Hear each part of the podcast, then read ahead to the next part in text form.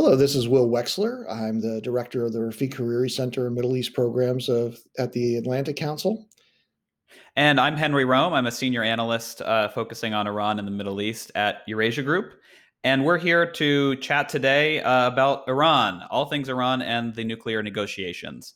Uh, as, as you may know, the third round of nuclear negotiations have started up in Vienna, and with the objective from the Iranians, the US, and the other members of the original deal to try to get back into the JCPOA. So, Henry, uh, tell us not just what's going on right now, because of course, there's very little um, that is being reported in the papers that gives justice to what is undoubtedly really happening behind the scenes. In um, but where you think this is going? Do are we going to have a new JCPOA this year? Do you think? Yeah, that's that's my expectation, Will. I think there's enough incentive on both sides to overcome some admittedly pretty significant hurdles in the negotiations on substance, scope, um, and sequence, and that I think that the two sides can get there. I think it's, from my point of view, it's more a question of when, not if. And and at this point, I, I still think the second half of this year uh, is more likely from a timing point of view. But that's that's more of a timing question. Um, from from my perspective. How about you? What what are you looking at um, with these negotiations? You know, I may be a little bit more on the skeptical side than you are. I, I agree with your timing. I don't think that anything's going to happen very soon, but I also really question whether the Iranian government um, uh, is in a position to um, to really uh, move off of their absolutist talking points that they brought into the discussions um, the the great distance that needs to go in order to meet the Biden administration to have a deal.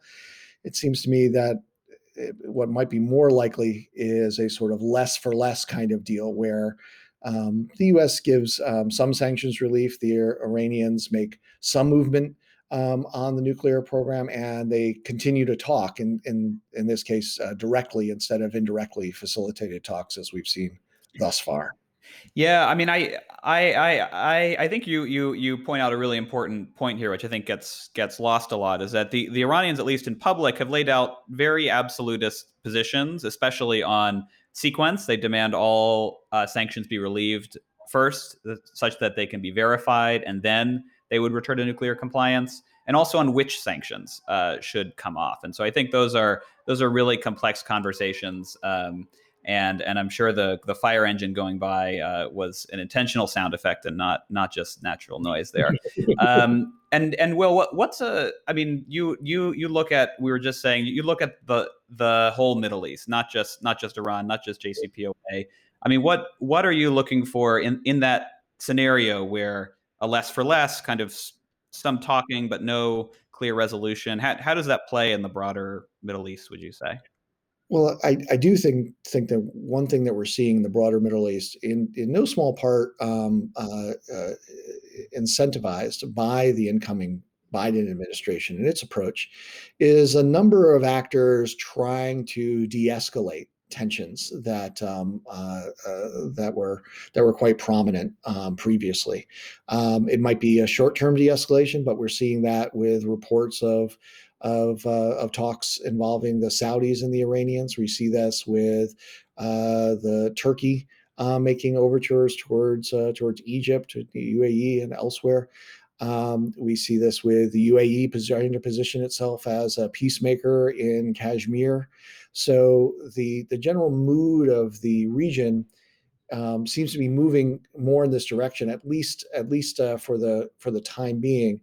Um, and if and if those um, uh, individual lines um, can uh, of effort can uh, can have some success, that will be a real a positive contribution to the region and can um, also uh, uh, have positive feedbacks on the nuclear discussions as well. Yeah, I agree with that. I, I, I think the one the one corollary I, would add is that um, Israel, I think, has looked on this from a much more concerned point of view than than perhaps other countries with which it either has or, or doesn't have relations in the region. And perhaps the, the fire engine going by would have been a better sound effect for this point, because I think the at least the message from the Israeli officials coming into DC, uh, who are in DC right now, is is that actually uh, the trajectory is not good, and they do not intend to uh, kind of sit back uh, if JCPOA is is put back into effect and um, uh, kind of re- reorient their position, which I think was in at least in 2015, 2016, the kind of overriding um, attitude out of the Israeli defense establishment was you had a decade. Um, we can focus on other Iranian activities in the meantime. But I think uh, they they they are perhaps most loudly, but but but quite convincingly saying that um, hold up, we we we have some some real concerns here, and not going to necessarily um, uh, back off of those publicly. I think that's exactly right. And the Israelis are both taking action in terms of uh, barely disguised covert actions against Iran and actions uh, on the maritime domain. Um, uh, and they're also tr- uh, accurate in their assessment of the real egregiousness of some kinds of Iranian behavior. And so that's going to continue no matter what happens with the JCPOA.